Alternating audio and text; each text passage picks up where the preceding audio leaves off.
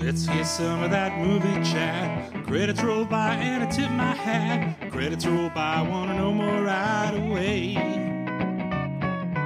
Let's have some of that movie chat. Credits roll by, tell me who did that. Life in the credits is where I wanna play. Welcome to Life in the Credits. This is the show where we learn about entertainment by chatting with people who work in the industry. I'm Susan, And I'm Ben. And today we're talking about the TV show The Queen's Gambit. and joining us today is our special guest, Tom Kramer. So, welcome, Tom. Hey, Tom. So, can you get us started by telling us a little bit about what you do in the entertainment world? basically uh, my, my main gig is a music editor and as that music editors usually will start on the project after it's been shot um, or, or as it's finishing shooting. And uh, director will generally on a feature film get about 10 weeks to get their edit together to show preview audiences or studio whoever. And i'll come on you know shortly after that 10 weeks begins usually and start placing temporary music from other films and start picking songs that may make it to the final film that may not. So I'm sort of work, working with the director or whoever's in charge, or or just doing it on my own. I've done it so long that I'll do my first pass, and then I'm usually pretty close, you know. So you're doing that, and then while that's going on, then a composer's been hired, and you start working with the composer who will write original music to replace all that temporary music Right. that I put in. So then while that's going on, then you're involved in the process of preparing for recording with an orchestra or if it's bands or whoever wherever it's coming from, getting it through the recording process and, and the mixing of the score process. And then it's all handed to me to lay in for the final mix, which would bring in the sound effects editors and the dialogue editors and and the mixers. Um, but the picture is still usually changing, and Okay. especially Right. especially the effects these days. Right. I mean, those come in so late and mess everything up. the famous line from the VFX editors is, "Don't worry, the length won't change," and uh, it pretty much is never true. But uh, anyway, so it's kind of my job to put the square pegs in the round holes okay. after after that to try and maintain the original thought of the music. Okay. Interesting. Yeah. Can you tell us about your background? Yeah, I mean, I I kind of was playing in bands Yeah. as, as a, a kid, teenager, you know, into college a bit, and um, then was studying film composition Oh, cool. Okay. also. When a friend of mine was a PA production assistant on some some show, and this woman named Else Blangsted offered him a job, and he said, "I don't want it, but I think I know somebody who might." and, um, and that was my my door in Nice. besides kind of being a mentor for a short time, became a friend. She was I was in my early twenties when I started, and Okay. she was in her mid sixties when I met her. So she recently died a couple years ago at, at Oh. 99. Um, but Wow. became an adopted grandmother and all that stuff. But just had had the most interesting life of anyone I met. The uh, New Yorker actually did a, like a 20 page article on her. Wow. Wow. Seeing Hitler speak at the Olympics, uh, you know, emigrating to the U.S., becoming a nanny for Jack Warner of Warner Brothers, Jeez. What? be- being an ingenue in Cecil B. DeMille films and and, and joke at, at, a, at a lifetime achievement award that she ended up in music editing because she she married a picture editor and uh, seemed like the music editors took the longest lunch. That's that's led her into music editing. So um, anyway, so yeah, so I was very I was lucky also that you know I when I started I'm just you know an apprentice moving boxes you know learning learning what to do and Yeah. but it was on A level films. You know, it was where it was on Spielberg films or Right. this kind of thing. So I also bless you. I also took the job um, because as I'm studying film composition, and that was uh, a hopeful goal at the time. Figured like, okay, let me let me watch the pros make their mistakes, Yeah. you know, Right. so I can see a John Williams or a, whoever, you know, Mhm. see how they screw up, you know, and uh, and and and learn from that. So Yeah. it deviated. So uh, that, that never. I still get to on certain projects do a little bit of composing, but Okay. Awesome. the day gig is is, is music editing. Yeah. Okay. Very cool. So, what kind of projects have you worked on?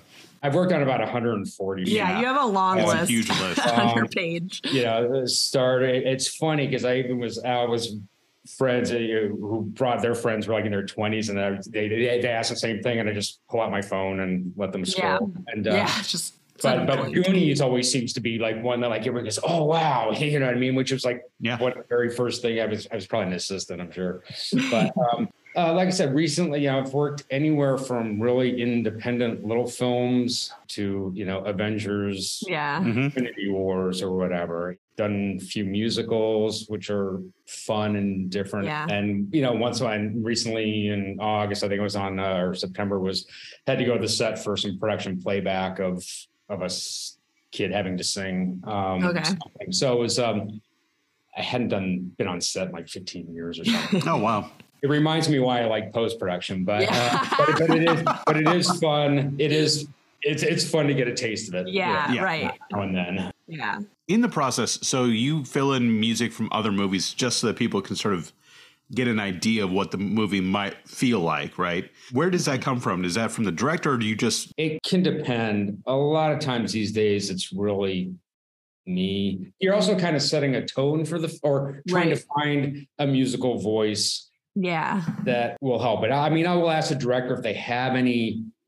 You know, I worked on a movie called Ladder 49 with Joaquin Yeah. Phoenix and John Travolta, right? and the director originally wanted it to be an EDM score, Oh wow. kind kind of whole techno thing. And it's like, great, let's try it. And Yeah. and temping is the, the word I'm using. Temp, for, they call it temp music. It's for temporary. Okay. So when we're temping a film, it's a cheap way to experiment. Right. Because you can just like put that stuff up and oh that works or that doesn't. You know, and this we tried the techno stuff. It didn't work at all, and and it ended up being like an Irish orchestral score. Yeah. You know what I mean? So- But it's Right. a it's a really inexpensive way to experiment. And it also what it what the temp process does is gives the composer at least one version of what worked for the director or, or worked mm-hmm. to a, a good enough degree, maybe. Right. You're right. But it's also uh, a, a little bit of a double-edged sword because uh, directors develop temp love Oh no. it is disease that uh, can infect, and because they'll live with the temp music sometimes for a year or more, right. Wow. and and then all of a sudden they get new stuff, and it's it can be hard for them to just accept something new. And Yeah. sometimes composers are forced to.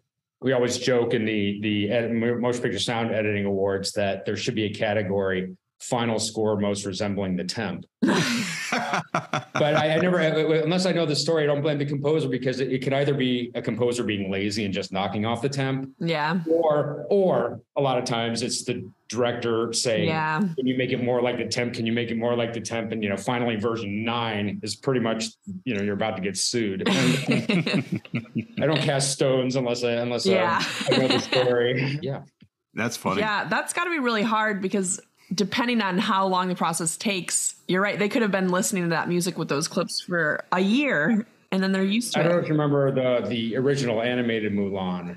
Yeah. uh, Disney Mulan. Yeah. There's a pivotal scene where she cuts her hair and decides to join the army. That that was originally edited to a certain piece of music. The picture was Uh-huh. edited to this certain piece of music, and that one took about four years.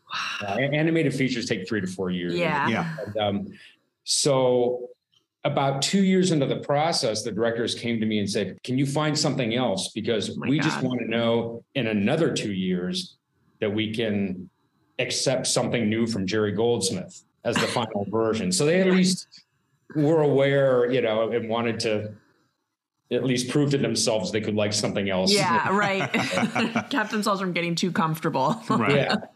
That's interesting. How does it work then? So of course we have the original score, which a composer writes, and then you you edit. How does it work then if you're actually using a popular song?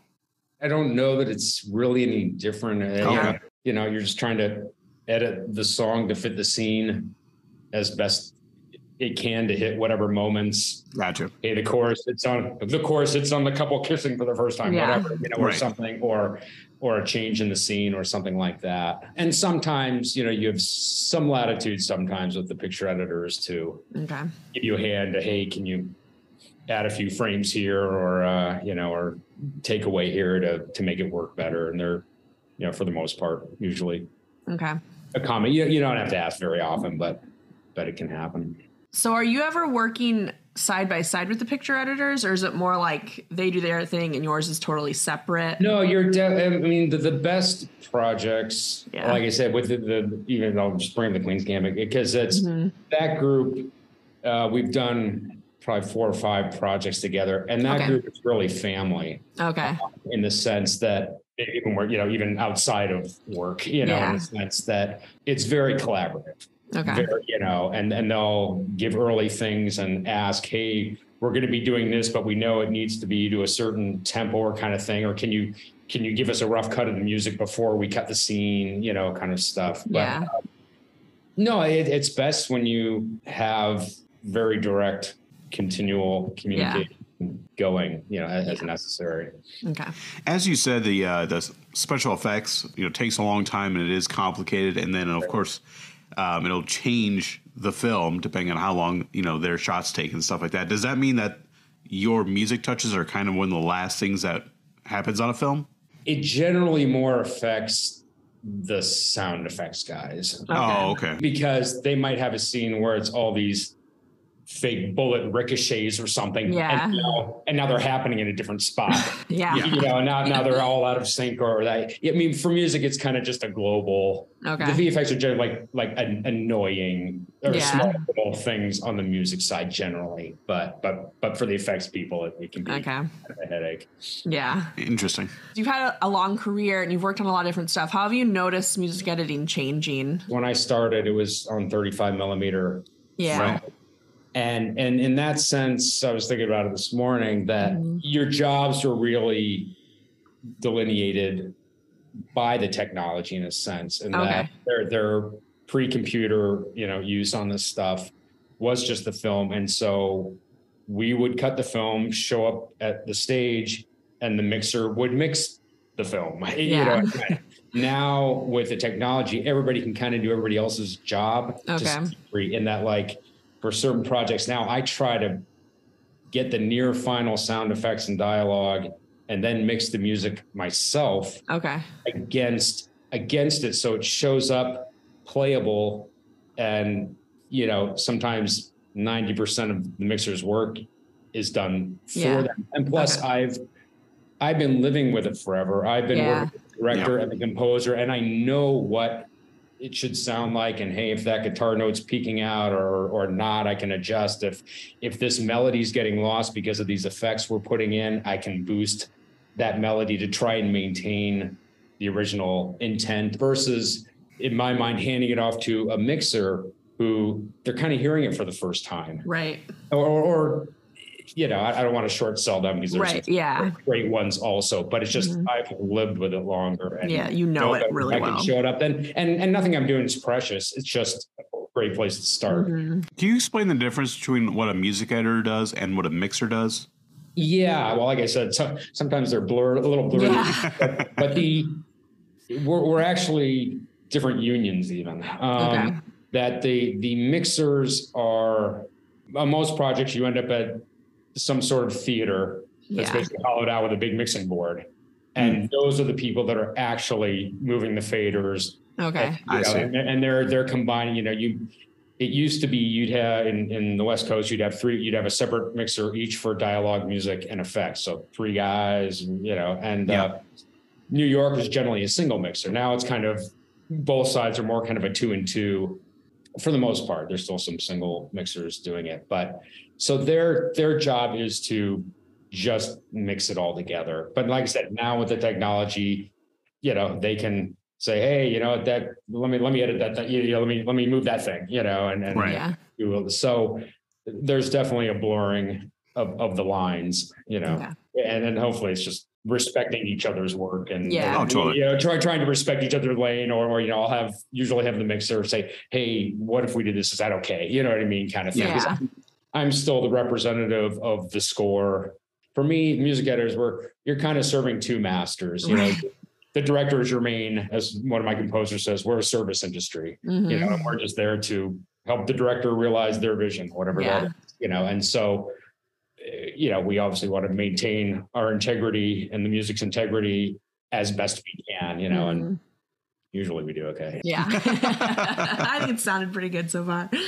So, in that same vein, can you break down the the hierarchy of the music department? Because I know you've worked as obviously music editor, supervising music editor, assistant music editor. So, could you kind of break down the difference? Yeah, there's um, or if there is one. yeah, there's not a lot. Okay. Really. I'm really not into credits and Yeah, right. So I Yeah. don't put a whole lot of weight on it, but Yeah. um, yeah, if you've yeah, if you've been on a show and there's you know four or five music editors, which is Uh-huh. usually usually there's one, maybe Yeah. two.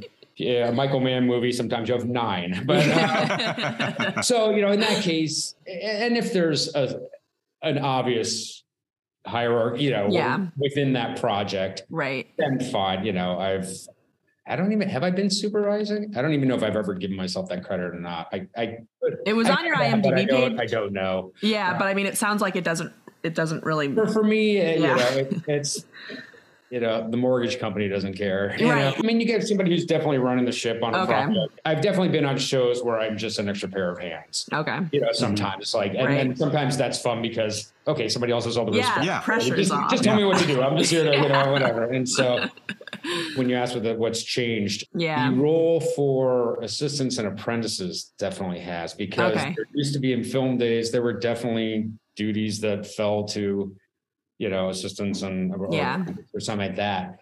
Now everybody needs to know the technology. So Okay. generally Pro Tools is what most people are using. Okay.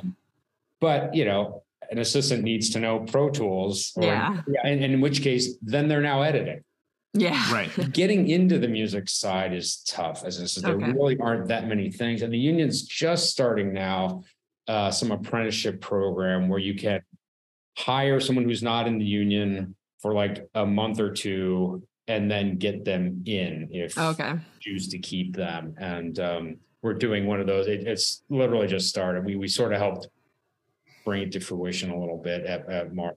Oh, cool. How do you get jobs? I mean, is there an audition process, or do you have like No, a reel no, of no, your I, I think I, I think once in my career I had to do it. They basically call it a bake off. You know, where where where I think they sent it out to five people. Some- Okay. I see. Michael Bay animated, I don't know, like hamster movie or something. um, um, five of us took a shot at it. You know, and I didn't get that one, but I'm really fortunate, or, or music editors can be fortunate that work can come from a lot of different directions. Okay? Okay. you can be tied in with a director. You know, and the director, anytime they're getting a gig, they're calling you and saying, Yeah. like, "Hey, I'm starting something in December. Leave it open, yeah, whatever." Or Yeah. uh, you come from directors, producers, you know, tied in with composers. So every time the composer gets a gig, you're getting dragged along. Sound effects editors, um, post production supervisors, picture editors, uh, Okay. other music editors. It, it's generally word. Okay. Yeah. And that makes sense. Like once you do get in, I mean, just those connections you made, people, we've noticed people tend to want to work once they find someone they like, they want to keep working with that person. Yeah.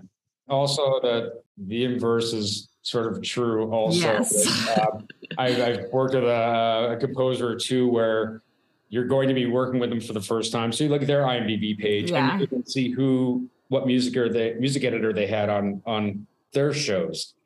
And if it's changing every show, Yeah. you realize it's probably not the music editor. Yeah. issue, You know what I mean? Yeah. And- You read between the lines on so that. yeah, exactly. So that that that happens too. Interesting. Is there much of a difference when you're editing for like a TV show versus a film? generally with TV, you have less time. Yeah. Right. Um, and, and it's, it can be frustrating. Um, I, I prefer the, the feature side of things just because you, you do get the time to try and make things as perfect as you can. Yeah. T- Right. TV, TV, you oftentimes just run out of time and it's like, it, it's good enough. Yeah. We got- then we get the next episode. You know, Right. like- Yeah. and and and so it, it's a little creatively frustrating to sometimes Mhm. have to let something go that no one else is going to notice, but you know it's not as good. Yeah. Totally. As, yeah, so it's. I'm not a perfectionist, but I try to get close. Yeah. well, that's what you want to hear out of your editors, right? yes. yeah, yeah. Excellent. So, Tom, what's it like to win an Emmy? More fun than losing. Yeah. I- I've done that too. Um, which is funny because, like I said, I predominantly did most of my career in feature films. Yeah. There is no category for music editing, and honestly, Oh, that's crazy. Yeah. um, well, the, but there really shouldn't be. Yeah. There shouldn't be even with the Emmys. Yeah. I mean, in my, I'm probably a heretic to to my my fellow people, but if we do our job right, nobody knows. Yeah. Right. Yeah. You know, if we do it wrong, there's a bump in the music or, or Mhm. something, you know, or something happens, you know, but, and so how do you judge, you know, Yeah, we, that's you know, true. There should be a merit system for every edit you, you, you hear, you know, you, you Yeah. whoever has the least number of edits heard wins. But, um, so I think the way the Emmy process works is they, they just sort of lump in the music person with best sound. So Gotcha. it could really have nothing to do with each other hmm you know the the one caveat i feel like makes mine ha- have some credibility is that like i talked before about pre-mixing all the music Yeah. and so that when we won for best sound i had a hand in shaping the Yeah. sound you know so which which the music editor generally might not Okay. So- but that's that's my little justification but Yeah. um, but um um yeah it's very subjective and Yeah. it like i said it's, it's more fun to win it's a great party it's, Yeah. it's nice my my I, I joke my manager and I have a, a joking custody battle going on with the statue itself uh, because I think it means more to her than it does to me.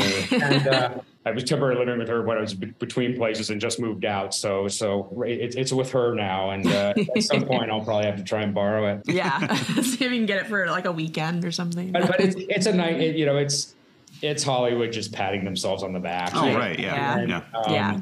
And but like I said, it's a nice party. It, that Mhm. that night was fun because Gambit took so many. yeah. Tons. And it was, and they break the Emmys up into several nights, Mhm. uh, especially with kind of COVID happening. Yeah. Um, so there were different event. I don't know if ours might have been first, but Okay. at, at our at our awards, I think we got like seven wins or something. Yeah. But we were the last group to actually be presented, and we're thinking Oh. like, "God, don't break the streak, don't break the streak.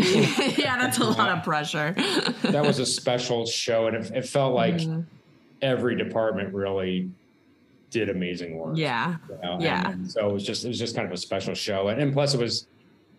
I mean, it was a very good, in my mind, a very good show, Mhm. but it all and it, but it also definitely benefited from the COVID timing. Yeah. So it was just kind of a perfect storm. Right.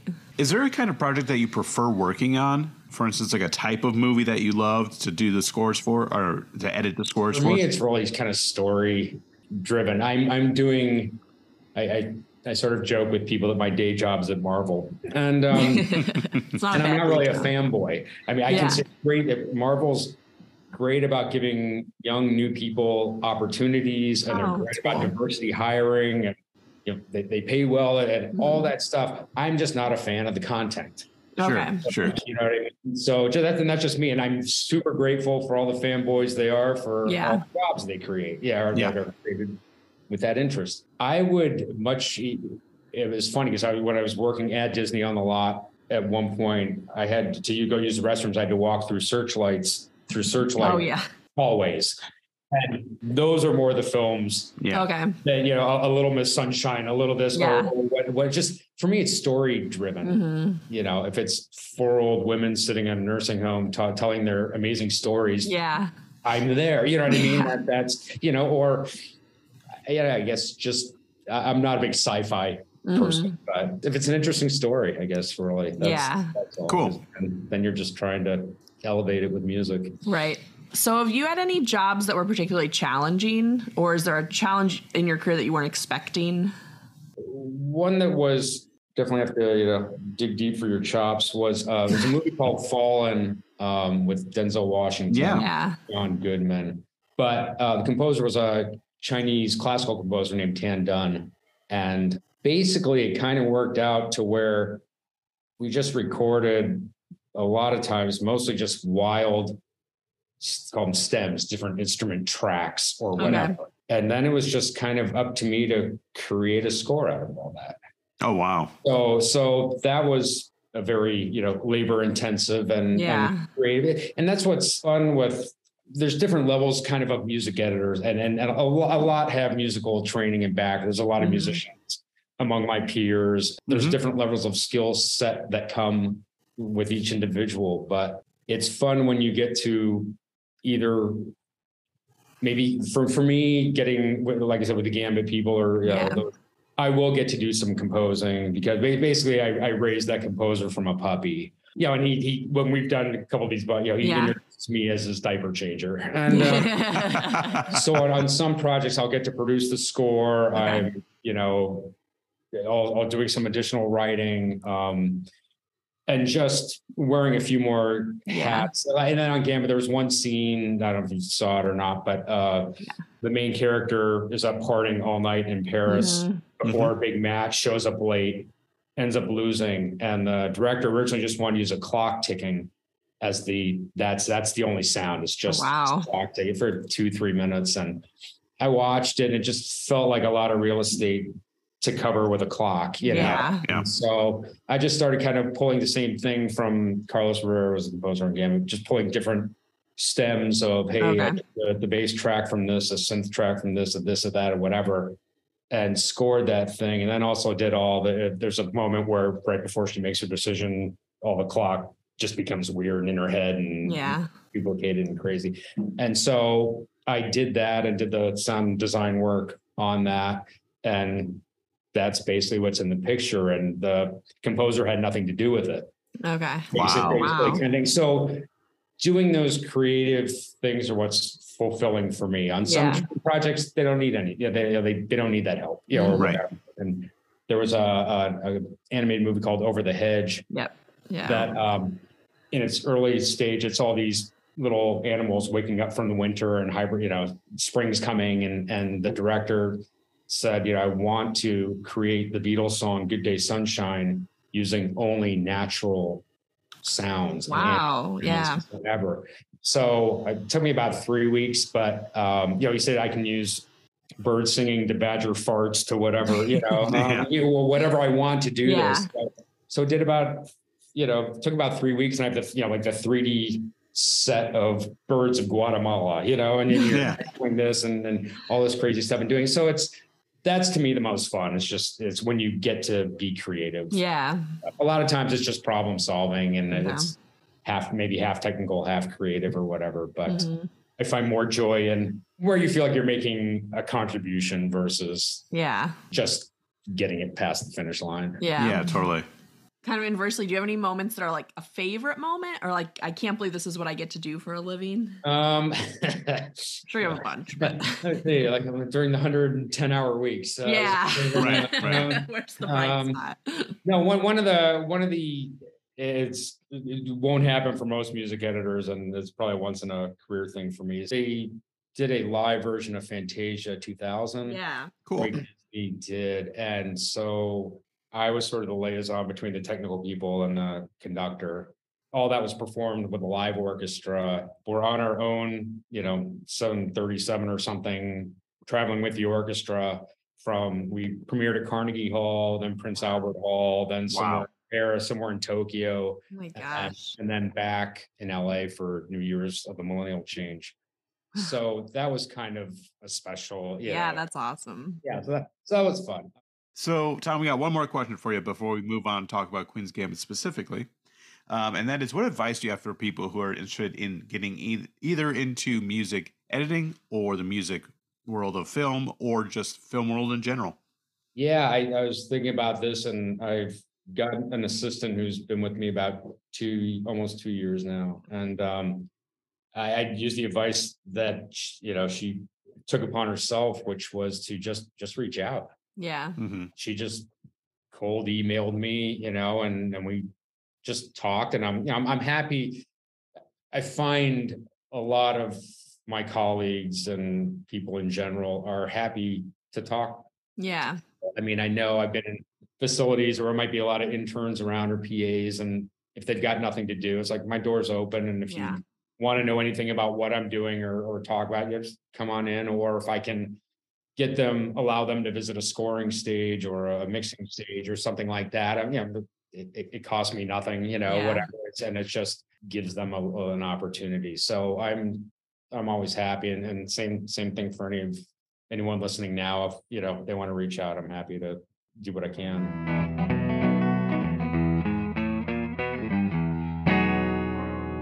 Greetings, movie watchers of every kind. This is Bo And Brittany. And Ian, from the Movie Cinema Film Club. Every week, we take turns choosing a film to watch, dissect, discuss, destroy, and delight in, and we invite you to join us in the wild banter. We're not your typical critics. In fact, we aren't critics at all. But we dive into all types of cinema, whether it be blockbusters, art house, foreign, B movies, classics, or the bullshit that Ian likes. And we jump into it all with a drink in hand and some hot takes from our very different perspectives. very funny, Britt. We even throw in some trivia and games in as well. Plus, we have an ongoing list of what we've watched, how we rated them, that we're willing to share with you so you'll know what's great, what's good, and what's garbage. If you like movies, cinema, film, or clubs, we got you covered. That's Movie Cinema Film Club, and it's available everywhere you listen to podcasts. Well, let's get to our featured film. Today we're discussing the 2020 series The Queen's Gambit. It was created by Scott Frank and Alan Scott, and it stars Anya Taylor Joy, Chloe Pirrie, and Bill Camp. It won 11 Emmys, including the Emmy for Outstanding Sound Editing for a limited or anthology series, movie, or special. So, Susan, can you give us a quick breakdown? What's this series about? Uh, yeah, so it follows the life of Beth Harmon. She became an orphan at nine when her mother died in a car accident. Um, and she discovers while she's at the orphanage uh, that she's very good at chess. She's actually just really smart in general. So chess just happens to be one of the things she excels at, but she ends up playing with the janitor. And then we just see her career unfold. So she gets, she's also very fearless, especially in the beginning of the movie, in terms of asking to play chess. She's like, I'm just going to show up at this tournament and do it. We also see her relationship with her mom unfold, or her adopted. Her, she does get adopted. I don't remember. She says she's 13, but I don't remember what age. She I think she was is. actually 15, Yeah, I think. but um, we do see her yeah. and her relationship with her adopted mother unfold, um, which is also really interesting. But yeah, it just follows her journey as a very successful chess player and kind of the downfalls she faces as well, just as she develops in her career. So we want to talk about it deeper, but also especially the s- sound editing and the music editing, given that you worked on the series. Yeah, so, Tom, yeah. uh, it's pretty obvious why you chose this, but um, what would you like to say about it? He's already said a lot. Um, yeah, it's all right. it, it holds a special place also because like I said, that crew is is family. Yeah. You know, there's it felt like every department kind of just shined. Uh, you know, and so when when it all comes together from every, Mhm. you know, costuming to this Yeah. that, writing to you know, directing and editing and all those, that it's it's just nice when it's on something good because sometimes you're you know, if it, I've I've I've been I've been at a party with other music editors and we play one downsmanship. So so like I worked on that. Oh yeah, I worked on that. You know, you, you you keep you know you know. That's funny. Um, so um, and if you look at my if you scroll down my IMDb page, you will see plenty of uh, you know uh, plenty of ammunition for that game. Yeah, so it's it's nice when all those things come together on something that's also good. Yeah. Yeah. The music and the the sound editing really important because when you think about just unless you're very into chess, when you think about just lots of footage of people playing chess, it might not sound exciting to some people. Kind of like same with footage of someone typing at a computer. It's like I don't know if a lot of people are going to want to watch that. But That's that's what I, I asked the director. I, I Yeah. told him, you know, and I've been doing this forever. Um, Yeah. When we started, you know, I, I said, Scott, this is Scott Frank, the director. I said, Scott, this is the first time I'm kind of nervous yeah. going into a project because the last one we did together was a western. So you got gun battles, you got horses, you got all this stuff. Yeah. You know, and it's like music's gonna have to carry a lot yeah. you know, a lot of weight here, you know, and, Mhm. and I just I was slightly anxious to, you Yeah. know, just of how seeing how this would go. And but Carlos, the composer, um, who used to be Scott Frank's guitar teacher Oh, wow. before he was ever before he was ever a composer. That's why I mean, that's why I've raised I've raised Yeah. Carlos, you know, from from not knowing anything, but uh, I mean, new music, but but- Right. Yeah. And uh, but no, he just Carl and Carlos and I have a great relationship where we just love to give each other crap. Yeah. You know, we, we sort of we sort of live live for that with each other. And uh and there's a there's there's one eight minute piece of music in the film. And um he would send me the stuff and then I would audition it for the director. And he sent it and I'm listening to it. And uh, I, I called him up afterwards and I just said, Carlos, uh, I really hate to admit it, but that's a great piece of music. you know, kind of thing. And um, so uh, no, he just he just knocked it out of the park. Mhm. Yeah. Never a moment where I'm like, man, I wish this game would hurry up. It's like I'm in very invested in where all these pieces are moving, and I don't play chess, so that's Right. not coming from a place where I know Sure. what's going on. Right. I mean, I do enjoy chess, Yeah. and when she's either playing it or thinking about it Picturing it, yeah. is fascinating, and it's a credit to the special effects team and the music team for making it so riveting to watch. You know, someone think th- through these things, and also Right. translate it for people like Susan who Yeah. don't play chess. Right, right? right. Yeah, the the acting, the costuming, the production, um, editing, all of it are just top notch in this Mhm. show. Yeah. And you really fall in love with the character, especially since you know she's dealing also with addiction issues. That yeah, she, and also just growing up, she's a teenager when she starts, and she's dealing with being known on a world scale, but also being a teenager and doing all the things teenagers do and screwing Right. up the way teenagers screw up. Like Sure. Such a higher stakes version of being in high school. right and beyond. Yeah. yeah. Yeah, and it's it's great to you know. I mean, of course, you know Anya Taylor Joy is is a great actress, and she just kills it in this part. Mm-hmm. But all the supporting actors do as well. They all it's a wonderful cast, and they all play off each other so well that you really feel for these characters and want them. You really want her Right. to succeed, right? Yeah. So, how much music are you given for a series like this? Because you know, obviously, there's several episodes. Will they score each one separately, or do they do like one master track? How does that work? We really just treat it like a feature Okay. Yeah, in a sense. It's Yeah. kind of one long feature in a sense in, in our process. Yeah. It depends on how much music's needed. Yeah, my my Right. philosophy is always if it doesn't need any music, don't put me in, you know. Mhm.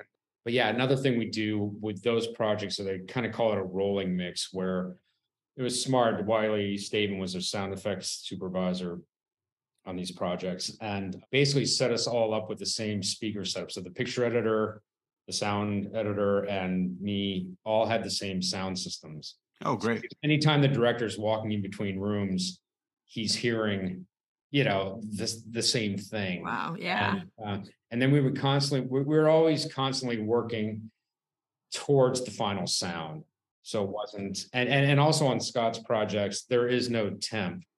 There is no temp track. I, Oh, it- okay. it's only Carlos writing. So Carlos will, will write, you know, some cues, then kind of send me stems or, or I'll start writing a little bit ahead as well. If, you know, once he's established themes Okay. then I'll try and place the music in other areas for Carlos, really just as a, okay, just proof of concept of like, okay, this idea kind of works for this scene, or, and maybe give him a few choices sometimes to Yeah. just, if he's thinking about something, well, he can already see that it worked or it didn't work you know before trying whatever he's going to or or or going with it if it if something you know if, if you can reuse reuse a cue somewhere else and not feel like it's you know it's not coming too soon after Yeah. the it's replaced you know it's duplicating then you know you just saved save some time and money you know Mhm. as far as you don't have to record it again you don't have Yeah. to, you know Right, right. you have to write it again Yeah. so so there's that's called tracking but yeah so we definitely that's used in really any project you know if, if it if it you know if it works it works Yeah. So how long was the process for making Queen's Gambit? For me um when was it probably about nine months i guess Okay. so and that's also when like covid lockdown happened and Right. Yeah. everybody had to figure out how do we do this from home Right. Thank, thankfully it was all shot Oh, that's good. Yeah. Oh my gosh. You know, Yeah. before that happened. So I think it was finished shooting in like in November, December, Mhm. or the March lockdowns. So we were benefited from that as well. Yeah. Yeah, very fortunate. Yeah. Yeah. When you're working on a project, is there like, do you ever get a feeling like, oh, I think this is going to be a huge hit? Oh, and I'm wrong many times. Yeah, no, I, I'm definitely would not last as a studio executive uh, or, or venture capitalist, venture capitalist in the film industry. It's hard because you you put you work so hard on Mm. stuff, Yeah. and you know, and sometimes it can be for a year or more, you know, and maybe a little project that isn't so good, you just want to hope it's better than it is, you know, and then box office reality kind of puts you back in your place sometimes. But Right. uh, right. you know, and it's and once in a while it's the other way too. You know, Yeah. just some, some little thing that goes and you know, that's even like Gambit. Nobody, you know, some little orphan drug addict playing chess. Yeah. How exciting does that sound? You know, Um, Right. Right. So, so you never know. Well, first of all, the music in this series is incredible. You guys did a great job. Yeah. seriously, thank you for all your work on, on the on the series. You know, it's been on one of those things that's been on our list to watch for like since it came out. 'cause Right. Because everyone just loved it, Mhm. and we've been Yeah. so busy, and now this actually forced us to watch it, and it was just Okay, delightful. So thank you for Yeah. all your work, Tom. Oh, sure. Yeah. We like to finish up our show today with a game that we're calling Movie Games. We're going to see how well both of you know games in movies. So, Tom and Susan, you'll be playing as a team. So, here are the rules I've given both of you a list of films that are based on a game or feature a scene with characters playing a game. You will take turns describing the film's characters, plots, and even quotes to each other as quickly as you can, but you cannot use the name of the movie. So, you will have one minute to get your partner to guess as many as possible. And if you get five correct, then Tom will win our prize. And Susan, what's our prize? Some life in the credits merchandise, like a shirt or a mug or something like that. All right. So, Tom, are you ready to play? I am. right. Susan, are you ready? Ready. All right, Tom, you've chosen to give clues first. So, as soon as you give your first clue, I will start your time. Okay. Okay. Child wizard. Harry Potter. Correct. One point. Um, Yoda, Obi Wan Kenobi. Star Wars. Yeah. Two points. Professor Plum with a knife in the dining room. Clue. Three points. Uh, this is based around a board game where a whole bunch of animals are unleashed, and one of the actors starts to turn into a monkey. Oh God. The Rock is in. Night, it. night at the museum. Night at the museum. No, it's a board game um, that they find. It's uh, like a really old wooden one. They open it up and they start playing it, and as they play more and more, They They get- okay, these are mutants. One of them has like knives that come out of his hand. X Men. Yep. Yes, four points. Oh, that was one of mine. Um. Oh, Uh, okay. Um. Prison movie. Um. Shawshank Redemption. Yes, there five points. Wow. Nice. um, this movie is from the 80s. Um, it involves people at an Arctic research research station, and this kind of monster infiltrates, but they can't tell who's been infected and who hasn't. That's okay. You guys actually, that was time. You actually already got five. Oh, we so you, did? you did win. Oh, I Oh, thought we got four. that. Okay, I thought you we were- were stuck on four. Okay. Um, Well, the thing, uh, the thing was the one, at the Arctic research research Oh, okay. station.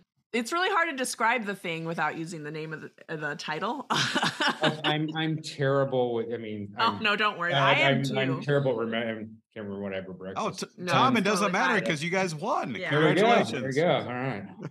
awesome. Well, Tom, before we let you go, is there anything that you would like to plug? I mean, I'm just finishing up a Netflix film called Chupa. Okay. It's, uh, Sort of like an ET like story Oh, cool. of uh, Chupacabra and a little Mexican American kid and uh, stuff. And uh, so that's uh that's a nice it's a nice film. nice. That yeah. sounds great. When's that come out? I don't know. Okay. Whenever Netflix decides, they Yeah, need we'll to, keep an eye out uh, for you know, it. Fantastic. the Well, same thank- same composer, Carlos. So, Oh, nice. Oh, awesome. and stuff. So did a nice job. Very cool. We'll keep an eye out for it then. Excellent. Um, all right. Well, thanks for joining us. Yeah, this today, was Tom. really great. Thank you. It was, it was a pleasure. And uh, and like I said, if anybody reaches out, I'm, I'm happy to pass along whatever little little wisdom I might have to uh, someone else if I can give them a hand. Life in the Credits is hosted and produced by me, Susan Swarner. And me, Ben Blohm. It's executive produced by Michelle Levin. The music is written and performed by Steve Trowbridge. You can hear more of Steve's music at trowbridgesounds.com. The show logo is created by Melissa Durkin. If you'd like to support Life in the Credits and get access to exclusive perks, you can do so at patreon.com. If you'd like to follow or get a hold of us, you can find us on Facebook and Instagram at Life in the Credits or shoot us an email at lifeinthecredits at gmail.com. Thanks for listening. So, Tom, what's it like to win an Emmy? More fun than losing. Yeah.